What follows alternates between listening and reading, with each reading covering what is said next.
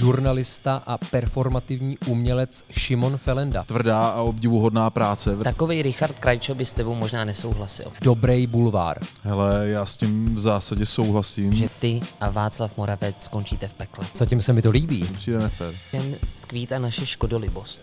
To je, není, není se třeba stydět za to, že to nevíš. No, to si nemyslím. Tak myslíš, že podprahově nezaznamenám tvůj pohled na věc? Že bojuješ za správnou věc. Stoletý stařík, který zachránil druh a zmizel. Pravděpodobně nemůžeš podat takový výkon.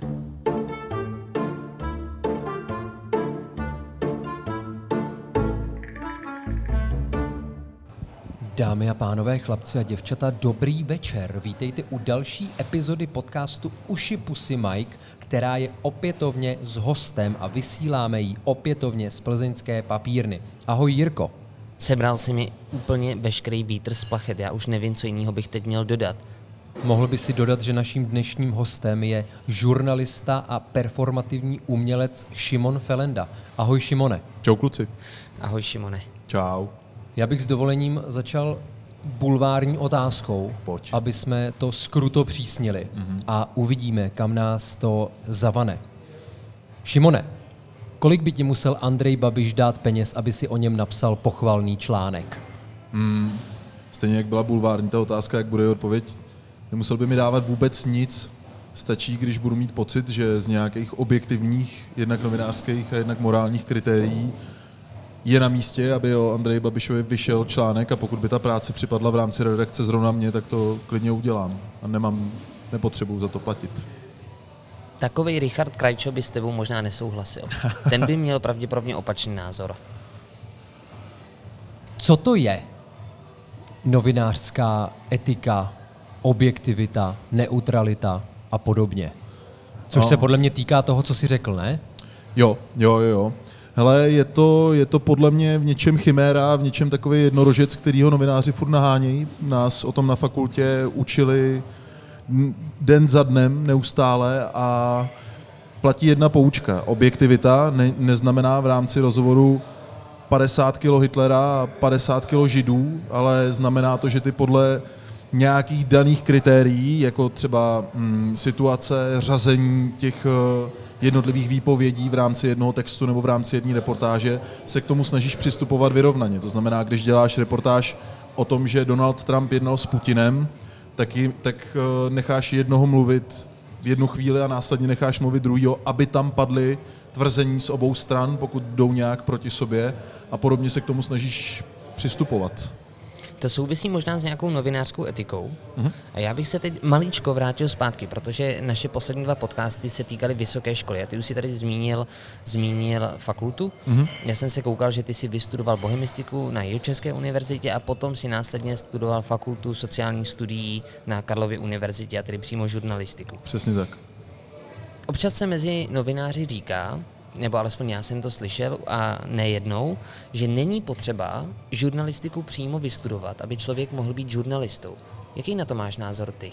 Hele, já s tím v zásadě souhlasím, protože vlastně novinařina jako taková je v základu podle mě řemeslo. Ten člověk se učí psát a cizelovat ty texty a lep, lepšit to větu od věty. To samý platí o těch reportážích. A ta škola ti tam se snaží dát nějaký know-how právě těch abstraktních termínů, jako je objektivita a podobně, ale i z naší republiky víme, že řada elitních novinářů nejsou, vystudova- nejsou vystudovaní žurnalisti. To znamená třeba Světlana Vitovská z České televize je právník, Daniel Stach je ekonom, Robert Čásenský, který vede reportéra, je sociolog. Samozřejmě neplatí to o všech, třeba Jindřich Šídlo a Erik Tabery, který taky jsou v té první lize, jsou vystudovaní novináři, ale jak říkáš, není to nutný. Velmi dobře na to podle mě reaguje Masarykova univerzita, která žurnalistiku učí pouze jako dvojobor. Že ty se učíš žurnalistiku z jedné strany, ale zároveň k tomu máš vždycky buď historii, ekonomii, co si vybereš. Mě právě můj kamarád, řekl bych, relativně velmi známý, což je zvláštní spojení slov, relativně velmi známý novinář Filip Titlbach, mm-hmm. který dělá pro deník N, když si říkal, že je právě mnohem lepší, když člověk k té novinařině studuje ještě nějaký obor, nejlíp třeba ekonomii, politologii a podobně. Ty si před tou novinařinou vystudoval bohemistiku. Mm-hmm. Dá se z toho něco vyvozovat? že to je třeba směr, kterým ty se dáváš? Hele, vůbec ne, protože já dělám zahraniční politiku, já jsem zahraniční reportér v tuhle chvíli a směřoval jsem k tomu. A ta bohemistika s tím nějak nesouvisí. Mě to možná naučilo nějak eh, hloubš se zabývat tím, jak pracuje jazyk a, a více v tom vrtat, ale, ale vlastně ne, ne, ne, ne, vůbec, vůbec to tak u mě nebylo, no. Mm-mm, bohužel. Ano, eh, děkuji, děkuji, já jsem se nadech, nadechl, Filip mi dal prostor. Mě by zajímalo, když jsme si to tady teď pěkně takhle zhodnotili, je během studií žurnalistiky nějaká věc, která si myslíš, ale že by se měla přenést i na ty všechny ostatní novináře, kteří si tím neprošli? Je tam nějaká základní disciplína, kterou vás tam naučí a je pro novináře zásadní? Hele, minimálně třeba můžu mluvit ze svojí fakultu, je obrovitánská výhoda, že tě učí řada praktiků.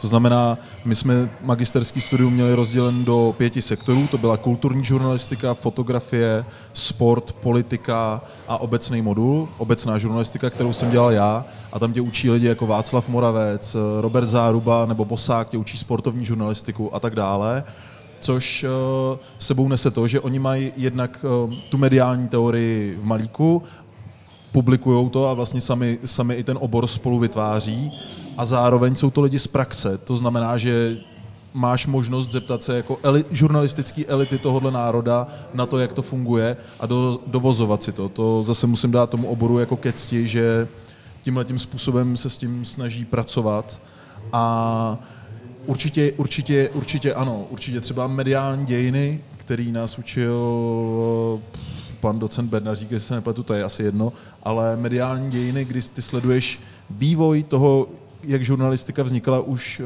v období knih, tisk, knih tisku a jakým způsobem se to proměňovalo. Nebo mediální krajiny, tady je eh, v rámci Evropy a západního světa fungují vlastně tři sektory, ve kterých, ve kterých jednotlivý země žijou a ty fungujou na, tam ta žurnalistika funguje na úplně jiných principech. Někde je novinář takový řekněme, i trochu politik nebo pol, pol, polostátní činitel, někde je to naprosto čistě tržní model a tak dál. Ne, tady tohle je super, že, že si to zmínil, protože jedna z mých otázek, na kterou jsem se těšil a chtěl jsem se na ní zeptat, tak já to trochu uspíším a zeptám se na ní hned. Jakou si myslíš, že novináři mají v České republice funkci? Možná spíš položit otázku, jakou by měli mít funkci?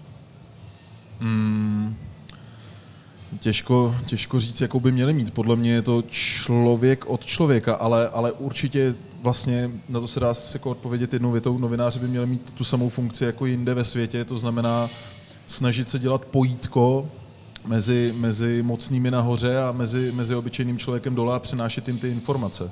Ty jako novinář by si měl být nějakým, proto je to médium, nějakým pro, propustnou trubkou těch informací a na základě těch etických a profesních principů ty informace předávat co nejlíp, a nebo, a to platí ale podle mě pravidla u zkušenějších novinářů, by uh, už těch informací v sobě a zkušeností v sobě máš nastřebaných tolik, že už je můžeš i komentovat. To je další věc. Takže tak. Projevuje se do novinařiny v naší zemi nějak to, že jsme posttotalitní země? Mm, velmi. Uh, tam uh, jsou ty mediální systémy, o nich jsem mluvil, tak tam je to znát. Naše, to asi musím říct trošku obecně, eh, jsou tři typy mediálních systémů v rámci Evropy a v rámci západního světa. Je to ty bláho, polarizovaně pluralitní systém, jestli se nepletu, který momentálně je v zemích postsovětských a v zemích eh, Jižní Evropy, částečně do ní spadá i Francie, pak je demokraticko-korporativistický, kam spadá Velká Británie, Amerika a Kanada. Já to pak rozvedu. A potom, potom je ještě jeden, teď si na jméno nespomenu, a tam je uh, západní a severní Evropa. A teď. Uh, my jsme tady, to funguje většinou tak, že řada novinářů, ne všichni, ale řada z nich, tak uh, v jižní, v jižní Evropě i v posttotalitních zemích, tak tam to funguje jako přechodná stanice. A zároveň je tam vysoká oligarchizace, což u nás platí taky, že bohatí, bohatí lidé si skupují média. A ta pozice toho novináře je taková, že řada lidí do toho naleze, do toho oboru, a bere to pouze jako přechodnou stanici, aby si udělali kontakty a překročili dál. My, jakožto Česká republika, jsme byli za první republiky v tom mediálním systému, kde je i nyní západní a severní Evropa, to znamená, že novinář byla taková polostátní funkce, nefungovala tu oligarchizace médií, tím pádem ta pozice novináře byla výsadnější a zároveň, a to je důležitý, tam eh, platilo to, že eh, každá strana měla svoje noviny a nějaký médium skrz komunikovala a ty novináři tam přiznaně pracovali. Když si pracoval v Rudém právu, tak bylo jasný, jaký postoj za, eh, zastáváš. Což v tuhle tu chvíli je mnohem zastřenější, protože všichni jsme v uvozovkách objektivní, všichni pouze předáváme informace, ale o tom, že by žádný médium nezastávalo žádnou agendu, tak to není. To je už tím, na který lidi cílíš, kdo tě vlastní a tak dál, to, to, tak to není.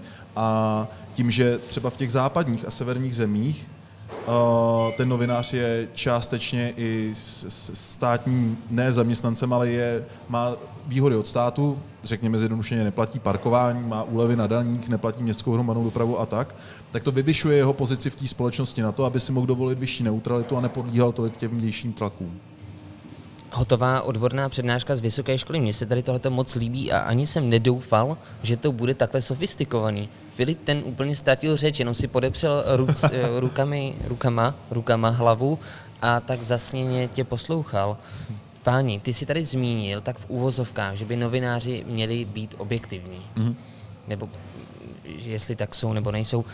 Narážel si tady na něco konkrétního? Já si myslím, že my tady u tohle stolu asi máme nějaké tušení, o čem se bavíme, ale možná, že bychom se nemuseli bát otevřeně tady zmínit nějakou problematickou pasáž, co se týká Chceš to konfrontační. A tak my můžeme být trošku konfrontační. Můžeš být ty teď konfrontační? Máš něco někdy podepsáno, že by si neměl třeba otevřeně projevovat nějaký svůj názor ohledně konkurenční... No ale minimálně, kdybychom se bavili konkrétně, tak já bych se tím teď sám ukázal jakožto nekompetentní a neobjektivní novinář, protože vůči mě tu nesedí případný oponent, který by mi to vrátil a nějakým způsobem bychom se konfrontovali. Já bych pouze někoho očernil a ten někdo danou chvíli nemá možnost reagovat. To znamená, že by to z mé strany bylo nefér.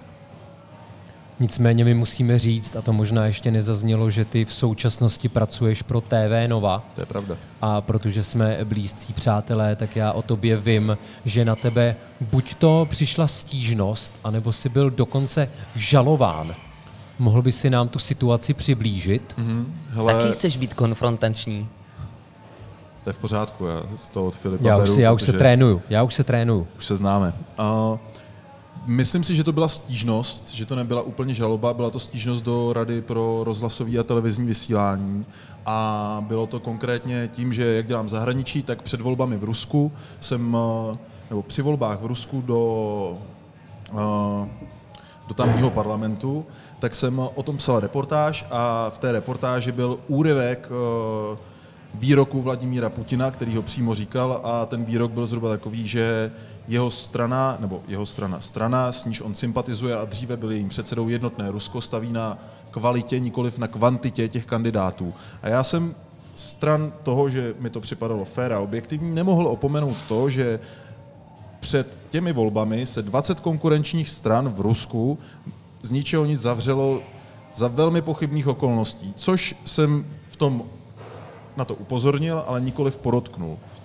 Následně mi přišel nejdřív jeden e-mail od pána, na jehož jméno si nespomenu, asi to ani není nutný, který, který mi vytýkal, že prostě to není fér to tam uvádět a že to není fér takhle zmiňovat a, a začal útočit, byl to A4 sloh a mluvil tam o volbách v Německu a o volbách snad na Kypru, já nevím, úplně jako pátý přes devátý, ale evidentně se mu nelíbilo. Takže jenom, abych si to ujasnil, to byl pán úplně z Mějšku, to byl pán nějaký změjšku, čtenář. Přesně tak, ano, ano, ano, ano, přesně tak, divák, divák. A Měl pravdu ale v jednom bodě, fakticky, kdy já jsem v té reportáži uvedl, že Vladimír Putin je předseda strany Jednotné Rusko, což je v danou chvíli chyba, protože Vladimír Putin byl předsedou strany Jednotné Rusko, ale v momentě, kdy se stal prezidentem, tak z toho musel odstoupit, stran tamní legislativy. A takže na, na, na základě tohodle ten pán postavil tu stížnost, že tam byly neobjektivní informace, přičemž naprosto z toho, z toho, jak to uváděl, vyplývalo, že mu vadí to, že je tam poden, že o nějakých, řekněme, demokratických postupech Vladimíra Putina se dá při nejmenším v některých momentech pochybovat, když to velmi eufeminizuji. A na základě toho psal nejdřív mě, třeba pětkrát. Mně bylo od kolegů řečeno, že takových mailů a zpráv a všeho možného dostáváme denně spoustu, tak ať, ať to nechám být. Následně začal psát mým nadřízeným, tam už bylo třeba se s tím nějakým způsobem konfrontovat a následně psal i na Radu pro rozhlasové a televizní vysílání, kdy se mu to prostě nelíbilo. A to byl ho, hodně houževnatý divák. Velmi, velmi. Ten si stál za svým. Stál spíš podle mě za Vladimírem Putinem, ale, ale jo, jo, jo. Na mě to působí, jako kdyby někdo chtěl třeba napadat výsledek nějakého fotbalového utkání, protože redaktor místo toho, že Jenda Šulin na místo levýho záložníka hrál na pozici pravýho obránce a proto je ta zpráva celá špatně. Dá se to tak, že jo. tam jo. není jako útok na pravdivost toho jádra, ale jenom na nějaký detail, který je vlastně nepodstatný jo. v kontextu celé záležitosti. Mě tedy ještě zajímá, jakou to mělo dohru. Jestli si třeba tomu čtenáři napsal, aby si koupil letenku do Ruska a neprudil, anebo, nebo jestli Hele, skutečně ta rada pro dohra, dohra, dohra byla taková, že my jsme to s tím vedením novy řešili, moje, moje nadřízení se k tomu postavili jako velmi kompetentně, nechali si ode mě vysvětlit moji verzi, podívali se na tu reportáž, přečetli si e-mail, na základě čehož jsme vyhodnotili, že má pravdu v tom eh, bodě, kdy Vladimír Putin už není předsedou strany Jednotné Rusko, za to jsme se omluvili, nebo respektive já jsem se za to omluvil, a zbytek, eh, jak rada, tak TV Nova vyhodnotili jakožto spíše jeho osobní názor, do kterého ale, který já jsem si přečetl, nic mi do něj vlastně není, protože každý si něco myslíme a ne, nemůžeš schrnout 10 milionů názorů do minuty 40, což měla ta reportáž. Jo. Aha, takhle vidíš, takže ono šlo o reportáž. Jo, Já ano, jsem furt žil to v tom, že to byl reportáž, nějaký ano, článek. Tak. Aha, tak uh, tomu rozumím, super. Chtěl by si dělat novináře v Rusku? Ty, asi ne, asi ne, a to zcela pragmaticky. V Rusku je podle mě novinář štvanou zvěří. V Rusku je x lidí, kteří, kteří umřeli x lidí, kteří byli napadeni baseballovými pálkami. To, to je úplně šíleně tvrdá a obdivuhodná práce v rámci tohohle režimu. I proto konec konců zbudilo mezi novináři obrovskou nevoli, když uh, náš prezident řekl Vladimíru Putinovi, že by se měli novináři střílet, protože když to řekneš zrovna v Rusku, kde ti novináři umírají za celkem neobjasněných příčin, který ale nebudí v těch lidech příliš jistoty, tak, je, tak tě z toho až mrazí po zádech. Prostě to je jako, ne, ne, nechtěl, Filipe, ne, fakt nechtěl, fakt ne. Přesně to, na to, to, nebyla, si... to nebyla nabídka, já pro tebe žádný místo v Rusku nemám. Dobře. Ale já jsem se na to právě chtěl zeptat, že mě to překvapilo, jestli si vůbec myslíš, že je někdo, kdo by chtěl dělat novináře v Rusku. No, tak jak to popsal Šimon, si dovedu představit, že někdo s myšlením kosmonauta Armstronga, to znamená psychopat, protože psychopat nemusí být vždycky nutně negativní termín, tak někdo takový by to mohl vnímat jako velmi sexy pozici, protože o to víc třeba vynikne to, podle mě, že bojuješ za správnou věc, že chceš poukázat na špínu v nějakých strukturách. Mohli bychom dát i doporučení, protože ty si tady zmínil Armstronga, a tak rok rok a půl zpátky byl natočen film, hrál tam, myslím, hlavní roli Ryan, Ryan Gosling, jo, ano. Nevíte, jak se ten film jmenuje? Že bychom mohli dát ten typ První pro člověk. První člověk. Tam je pěkně vykreslená ta jeho osobnost. Hmm. Tam jenom, já bych tě doplnil, podle mě nemusíš být psychopat a těch motivací i u svých kolegů vnímám víc. Za prvý si myslím, že pokud člověk kor v zemi, jako je Rusko, je ochotný dělat tuhle práci, tak tam musí mít nějaký morální přesah, pokud tu práci dělá dobře a poctivě, s tím, že se snaží, aby se ta země zlepšila. Aby jeho děti žili v něčem lepším, než v čem třeba žije on sám, což je obrovsky obdivuhodný. Je tam určitě jako strašný díl sebeobětování a pak si myslím, a to už, to už je takový rozvolněnější morálně, že řada lidí tu práci třeba konkrétně v televizi i dělá jenom proto, že chtějí být vidět, že potřebují exibovat. No a to je další otázka, na kterou jsem se těšil, protože mě zajímala nátura novinářů, jaká je jejich motivace, jestli je ta práce posláním a oni by skutečně se krom toho, že informují, měli snažit i, řekněme, hájit ten právní systém, hájit zájmy občanů, trošku dohlížet na ty mocné, aby tu, řekněme, tu svou moc nezneužívali víc než to dělají. Asi mi rozumíš, jestli třeba i ty média, protože ty si prošel seznamem, prošel si hospodářskými novinami, teď si v TV Nova. A prošel Barbarem. Děkuju. tak mě vlastně zajímá, jestli i v těch médiích jsou jiné skupiny náturově novinářů. Jestli třeba máme jinou skupinu ve veřejnoprávních médiích, jako je Česká televize, Český rozhlas, jestli jsou to takový ty srdnatní bojovníci, ty rytíři, co se za nás chtějí prát. A pak tady teď bez urážky k tobě máme ty komerční televize, jako TV Nova, Prima, Barandov, i když to je úplně jiná kapitola, to asi... Šláger? Ano, nebo šlágr. Tak jestli se i ty novináři podle své naturely dělí. Jdu tam. Myslíš, jako, že to je vrána k vráně? Nebo jestli to je vrána k vráně? Já, já to asi nechci úplně specifikovat. Na Rád bych, aby na to reagoval Šimon. Hele, určitě v něčem ano, částečně. Na druhou stranu, když bych to takhle schrnul po těch mediálních domech, tak je v tom ukrutná paušalizace a je to jako kdyby si řekl, že protože jsi v dané politické straně, tak seš něco. A tak to podle mě nefunguje, to už, to už je jak rasismus. Víš, to, v tom případě se zeptám konkrétně, proč si v TV Nova a ne třeba v České televizi? Mm-hmm. Hele, tam se to odvíjelo reálně od eh, mýho konce školy, kdy mě před koncem školy nabídli práci v české televizi a v Nově zároveň. Já jsem eh, z jedné služební cesty do Itálie ještě pro seznam eh, seznal s šéfem zahraničního zpravodajství na Nově a věděl jsem, že je to velmi kompetentní a velmi fajn chlap a zároveň, že vede publicistiku, což mě vždycky přitahovalo, takže teď kromě zahraničních reportáží dělám i reportáže do koření a do střepin, což je hrozně fajn pro mě. A tam jsem měl jistotu toho, jakýho nad sebou budu mít šéfa.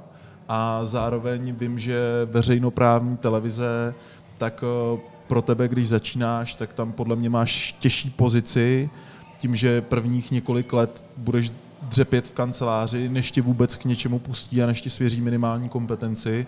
A tady, tím, tím že už jsme věděli, kdo o koho jde, tak uh, pro mě bylo snaží nějakým způsobem jít dopředu, což mě já jsem za to i teď rád, protože mě to dovedlo k tomu, že třeba pro Novu já jsem reportoval o Brexitu v Londýně, když se to dělo, byl jsem při 30 letém výročí pádu berlínský zdi a podobně, což v české televizi bych se na tuhle pozici dostával 10 let, to je první faktor. A druhý faktor byl takový, že mě, se, mě víc vyhovuje to, jakým způsobem eh, fungují zahraniční reportéři na Nově, kdy jezdíme všichni po světě, Není tam vymezený sektor, když to na české televizi seš na podobné funkci jako diplomat, že tě na čtyři roky někam pošlou a ty na čtyři roky na tom místě seš. A mě baví ten pohyb. Takže ti vlastně dali víc možností. A svobody, jo, jo, určitě, určitě. Já jsem sklonil toho Barbara a tím bych si vytvořil oslý můstek, protože třeba Pojď. co se týče divadel, tak se říká, že na těch oblastech a na menších scénách se herec nejvíc naučí a pak může stoupat po těch schůdkách a dojít až na vrchol. Funguje to obdobným způsobem i v novinařině? Hele, já si myslím, že jo. Eh, u mě ta cesta byla taková, že vždycky jsem psal svoje věci jako poezii, konec konců oba děláme slam poetry a chtěl jsem psát víc. A tak jsem napsal šéf-redaktorovi Barbara, což je, diváci asi neví, jeho český, jeho český lifestyleový magazín, který má hodně do publicistiky, tamnímu šéf-redaktorovi Honzovi Štiftrovi.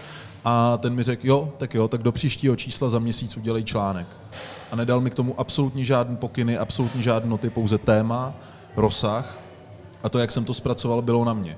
A já jsem na tomhle modelu fungoval dva roky. A ty, když ti řeknou 3. března do 30. března odevzdej pět stran textu na tohle téma, ale nemáš k tomu absolutně nic a teď si to googlíš, hledáš, voláš známým a tak dál, tak se tím učíš velmi rychle, relativně tvrdou cestou, ale začínáš si to ošahávat jako od začátku a se vším všudy. Když to v tuhle tu chvíli, kdy mám třeba nějakou síť kontaktů a vím už komu kam volat a vím už jak to dělat, tak je to pro mě vlastně mnohem snažší, ale tím, že jsem si prošel tímhletím sítem a učil se to, tak mi to pak dalo, jo, pak, tak, tak mi to pak dalo velkou školu, že se nebojím psát třeba tři až pětistránkový, tři až pětistránkový texty, což není málo v rámci žurnalistiky.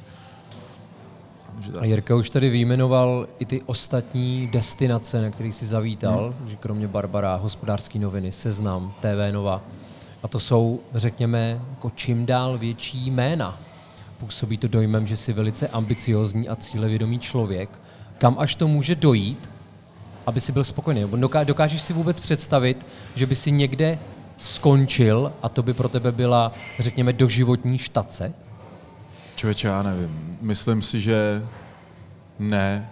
A to ani ne stran toho, že bych potřeboval nějakým způsobem růst v tom společenském žebříčku, ale že mě baví ten vývoj a pohyb. I proto jezdím po světě a baví mě dělat něco tako, tak živýho, jako je slam poetry nebo psaní, protože mám pocit, že to nikdy nemá konec že se v tom nikdy nezasekneš. A já potřebuju vidět ten vývoj a hejbat se.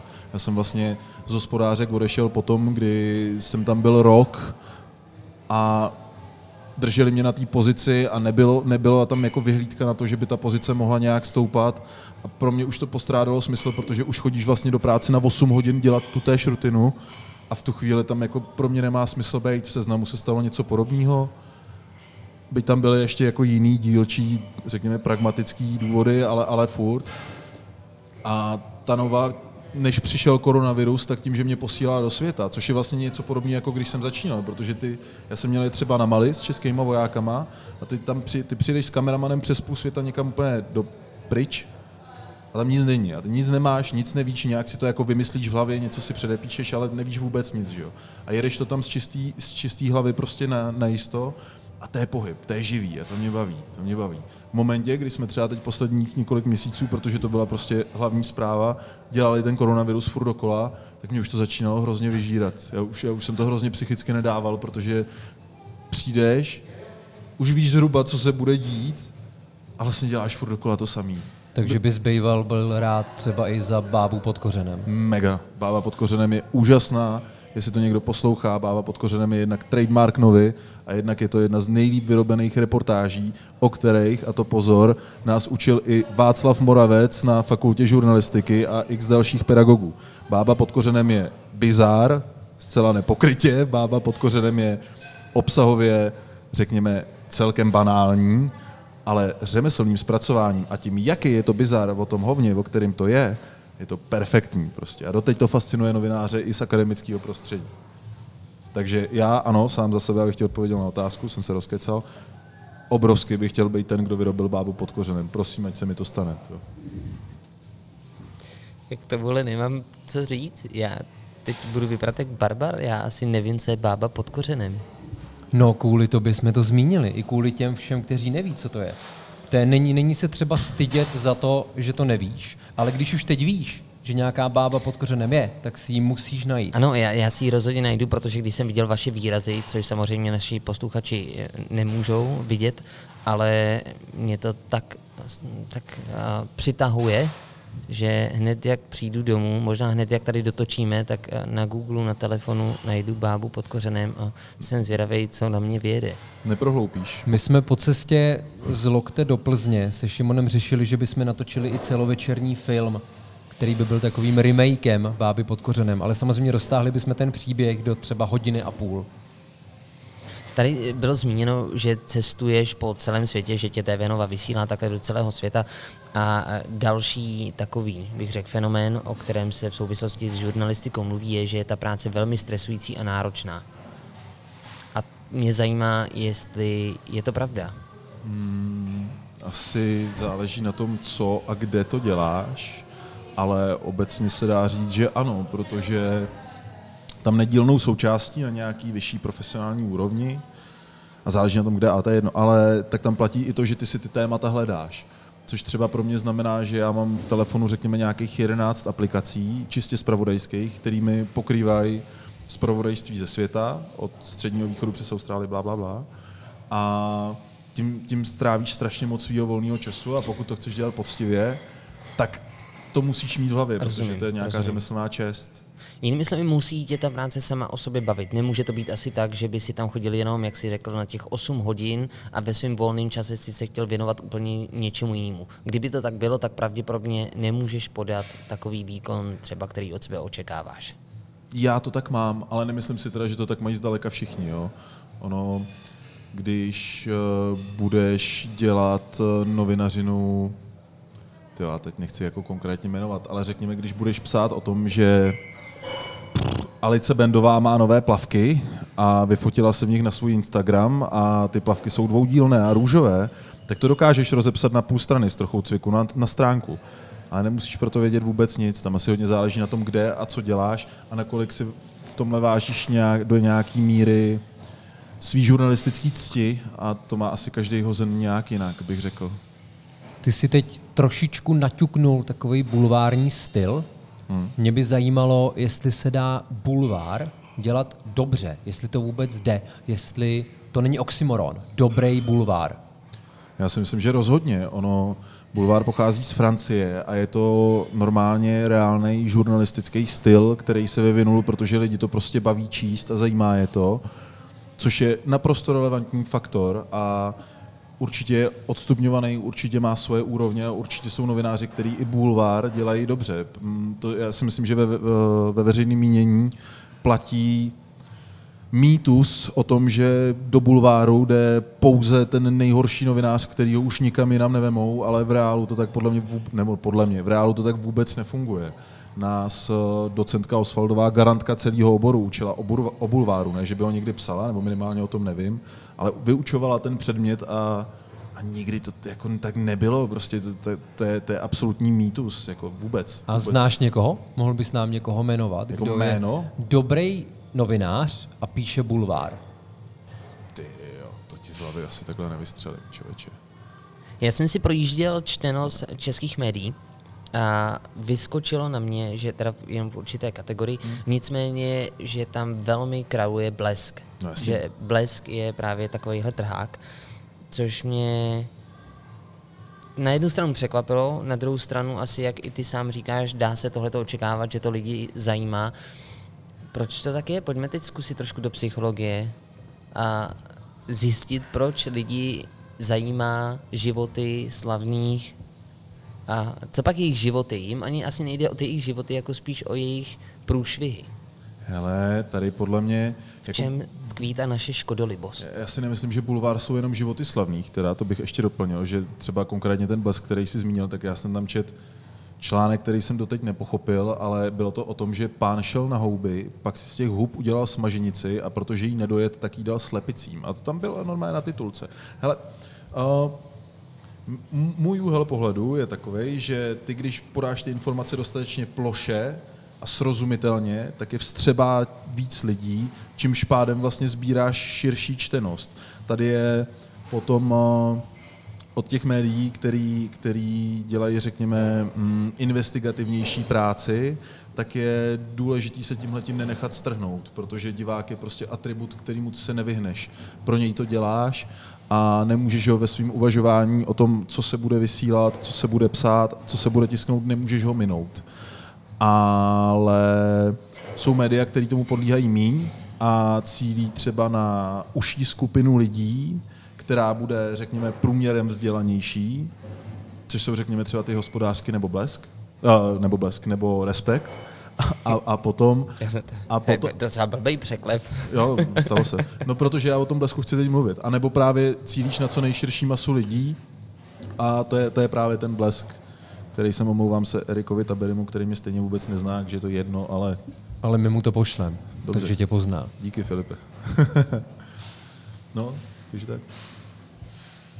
Ty jsi tady zmínil, že jste s Filipem kolegové. Jste kolegové v disciplíně slam poetry a já si myslím, že je to z mýho pohledu velmi relevantní, když novináři, protože z mýho pohledu to je tak trošku ventil. Mám v sobě nějaký přetlak, ten se naschromáždí k tomu, o čem já denně musím reportovat a následně to ze sebe potřebuju dostat ven. Potřebuju možná dostat ze sebe ven i nějaký můj pohled na tu danou věc. Je to tak, jak to teď říkám, nebo ty důvody jsou v tvém případě úplně jiné?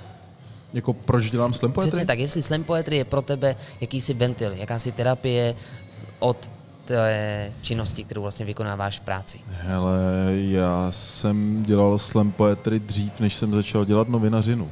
A u mě to, ta cesta byla spíš taková, že jsem prostě potřeboval psát víc a víc. a nějakým způsobem to publikovat a tím, že tam byla i zpětná odezva, tak jsem k tomu měl další a další motivaci.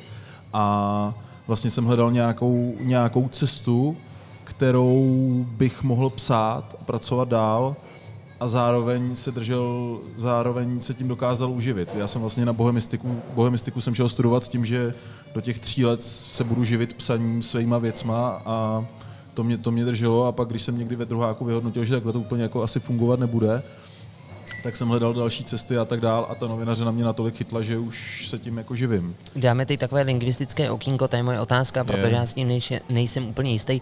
Člověk, který neustále něco píše, to je grafoman, je to tak? Nebo? Ano. Tak to jenom tak, mě to vrtalo v hlavě a chtěl jo, jsem jo. se ujistit, tak děkuji, že jste mi tady tuhle tu příležitost dali. Ale Jirka otevřel velice zajímavý téma Aha. a to jsou podle mě novináři, lomeno umělci, lomeno lidé pracující se slovem, protože mám pocit, že v Čechách to má neuvěřitelnou tradici a ještě k tomu si skloňoval první republiku a její věhlas. Mm. A jenom to řeknu, tak mě napadá Karel Čapek, Ferdinand Peroutka a podobně. Dokážeš vyjmenovat třeba někoho, kdo to tak má v současnosti? Máme v současnosti lidi, kteří jsou zároveň dobrý novináři a zároveň spisovatelé, kteří pravidelně publikují a vydávají knihy? Hele, pro mě, eh, co si vybavím, tak to byl určitě Jáchym Topol, který už je teda pouze spisovatelem. Určitě, určitě Erik Tabery, myslím, že je držitelem buď jedný nebo více do magnézií liter, což je nějaký objektivní kritérium a vlastně z té české elity novinářský, tak píšou všichni a ty knihy nejsou špatný. Jaroslav Kmenta, uh, Lenka Klicperová píše knihy, je primárně novinářka. Teď jsem dočet knihu od Tomáše Etzlera, který je jaký primárně novinář. Uh, byla to kniha rozhovoru s Jindřichem Šídlem, to znamená Jindřich Šídlo vydal knihu. A je jich spousta, jako Sánto vydal knihu, toho, toho, je, toho je celá řada. Podle mě to je velmi provázen, akorát za té první republiky tím, že nebyl ten audiovizuál, nebo do nějakého do druhé světové války, to počítejme zhruba, tak tam si měl tu spisovatelskou tradici spojenou s tou novinářskou tradicí mnohem silnější. Tam kromě Karla Čapka můžeme říct Ferdinand, Fer, uh, Ferdinand Peroutka, Jaroslav Vašek, uh, Stanislav Koska-Neumann, myslím, že Jiří Volker, Eduard Bass a tak dál a tak dál. Viktor Dick, to je celá řada těchto lidí. Myslím, že vlastně já jsem jenom jako skopíroval ten jejich postup tím, že se nějak živíš, a zároveň si k tomu můžeš dělat svoje věci. A, a je to velmi, velmi provázen. A navíc ta žurnalistika, jestli tě ještě můžu mluvit, tak ta žurnalistika má obrovskou výhodu v tom, a to zahraniční obzvlášť, že ty tím, že máš na starosti v nějakém úhlu pohledu jako pozorování celého světa, tak získáváš strašně moc podnětů, který pak v sobě můžeš filtrovat, vyvolávají v tobě nějaký pocity a tak dále a tak dále. A neustále tě to nutí mm, být vzhůru a uvažovat což je v tomhle je to strašně výhodné řemeslo. Pro, pro to pak vyrábět nějakou tvůrčí činnost. On Jirka se ptal, jestli je pro tebe to umění ventil.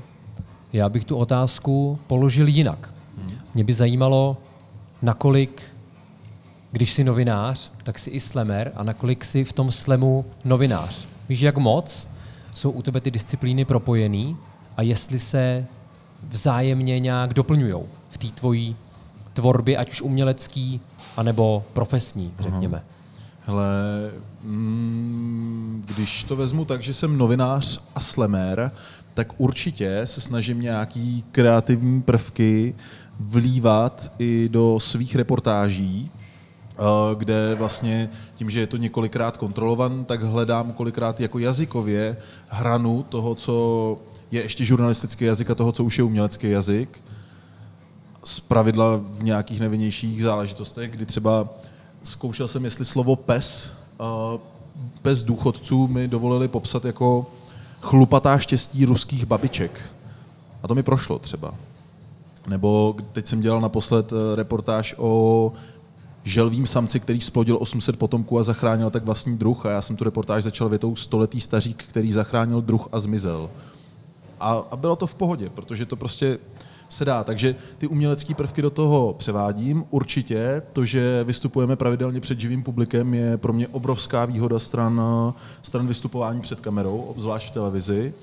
Určitě to, že se učíme vlastní texty a mluvení, tak je pro mě velká výhoda, když si načítám vlastní reportáže, který pak běží, což ale platí i opačně, protože pro mě je pak snaží artikulovat tím, že načítám denně několik stránek textu, tak se mi to pak zpětně takhle pozitivně vrací. A co se týče toho zpětního rázu, já to nechci dělat. Eh, tvůj, tvůj švagr a náš společný kamarád Tukan třeba velmi ventiluje aktivisticky svoje názory ve svých textech.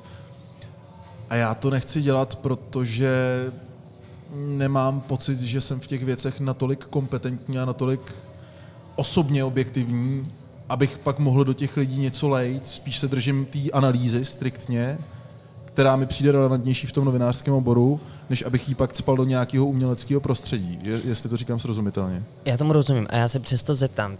To znamená, že kdybych já slyšel tvůj nějaký slemový text, tak myslíš, že podprahově nezaznamenám tvůj pohled na věc? No, já je vlastně o těch politických tématech nepíšu, aby se tohle to nedělo. Nebo mám jich několik, ale ne, ne příliš. Takže řekněme, že tvoje novinářská etika, můžeme říct, že limituje tvoji slemovou tvorbu? Určitě, nejen, nejen, nejen.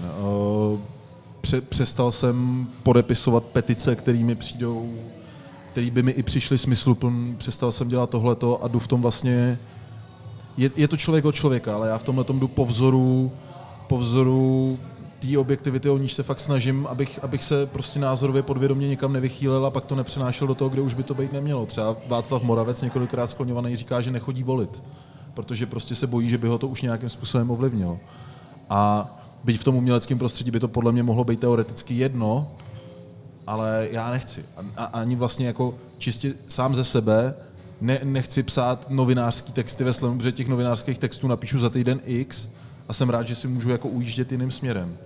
Takže čistě teoreticky, kdyby si nebyl žurnalistou, možná by si se mohl stát mistrem České republiky ve slam poetry. No, to si nemyslím. Já říkám čistě teoreticky, víš, jako, že máš tady nějaký limity, kdyby si ty limity zbořil, třeba, No já si nemyslím, že zrovna novinařina je můj kvalitativní hlavní limit. Uh, Filip taky většinou, nebo dřív nedělal, spíš dělal existenciální věci, nebyly to jako agitační záležitosti a tak. A tím mistrem je. Tam, tam, tam se to podle mě neprotíná. Ne, tomu já rozumím, ale na druhou stranu si myslím, že Filip je nějak založený, protože mm-hmm. s Filipem se známe nějakou d- delší dobu a nemyslím si, že by úplně chtěl eh, výrazně agitovat a svoje přednosti třeba v tom sdělení vidí někde jinde, teď trochu spekuluju, on se na mě taky tak kouká. tak Já čekám, co z tebe vypadne, zatím se mi to líbí. Kde, kdežto naopak mám pocit, že v tvém případě za těch 41 minut, co se známe, mm-hmm. tak mám pocit, že tím skutečně žiješ, že tě baví sledovat dění nejen, nejen kolem, kolem tady tebe v České republice, mm-hmm. ale i ve světě. A já mám pocit, že jakmile tě nějaká takováhle vášeň zasáhne, mm-hmm. tak je snaží eh, to předat a předat to nějakou formou, která může být Rozumím. velmi přitažlivá pro okolí. Hele, já si myslím, že já jsem asi jako v něčem obecně pozorovatel a nějaký jako analyzování a vyhodnocování a tyhle ty věci, že vnímáme i ve svém soukromém životě, což je vlastně něco, co skrz sebe reflektuju potom do těch slemů a ne, necp, necpu, tam, necpu tam tu politiku, protože mi to prostě nepřijde na místě. Navíc ono, i kdybych to dělal, tak já, si na, já prostě mám asi jako až přehnanou sebereflexi v tom, že si jako nepřijdu kompetentní na to, abych někde potom na slemu vykřikoval, že nějaký politik je s odpuštěním kokot, protože zrovna já si to myslím. A to je, to je další dobrá věc. Už jsi někdy dělal rozhovor s nějakým politikem Ano. a děkuju, za, jasně, já budu rychleji pokládat tu otázku. Už jsi někdy dělal rozhovor s politikem a hlavou ti jezdilo, Ježíš, to je takovej, Jasně. takovej, jo, Ale víme. eh, nebylo to jenom s politikem. Stalo se mi to, když jsem dělal rozhovor s děkanem jedné jmenované fakulty na VŠE a a to bylo příšerný, prostě to bylo, jako jo, to bylo lidsky, to bylo úplně strašná situace, kdy ten člověk byl od začátku konfrontační do toho momentu, kdy se mu pokládaly otázky, se kterými by se on nemusel nějak konfrontovat, tak byl spokojený a v dalším momentu najednou otáčel, volal tam lidi, prostě měl tam najednou asi pět lidí, tam proti mě sedělo a bylo to úplně jako prapodivný, hrozil žalobama a takovýma věcma, jako protože prostě, nevím, protože se mu prostě nelíbilo to, že ten rozhovor se neubírá tudy, kudy by on chtěl. Na co jsi se ho zeptal v tu chvilku? A to byla řada otázek a ono já, kdybych ty otázky specifikoval, tak už je asi jako moc konkrétní, o kom mluvím a já fakt nechci jako Dobře. tady nikomu mít hlavu, když tu ten člověk není, to mi přijde nefér. Já bych se prokousal o kousek zpátky a myslím, že by to mohla být hezká tečka a konec. Myslím, že to Dante píše v božské komedii, že ty nejzaší kruhy pekla jsou rezervovaný pro lidi, který, a to parafrázuju, ve chvíli jakýhosi morálního úpadku nezaujali nějaký stanovisko, vzhledem k tomu, že ty nepodepisuješ petice a Moravec nechodí volit a podobně. Znamená to, že se ještě pořád máme dobře a že naše společnost je relativně zdravá?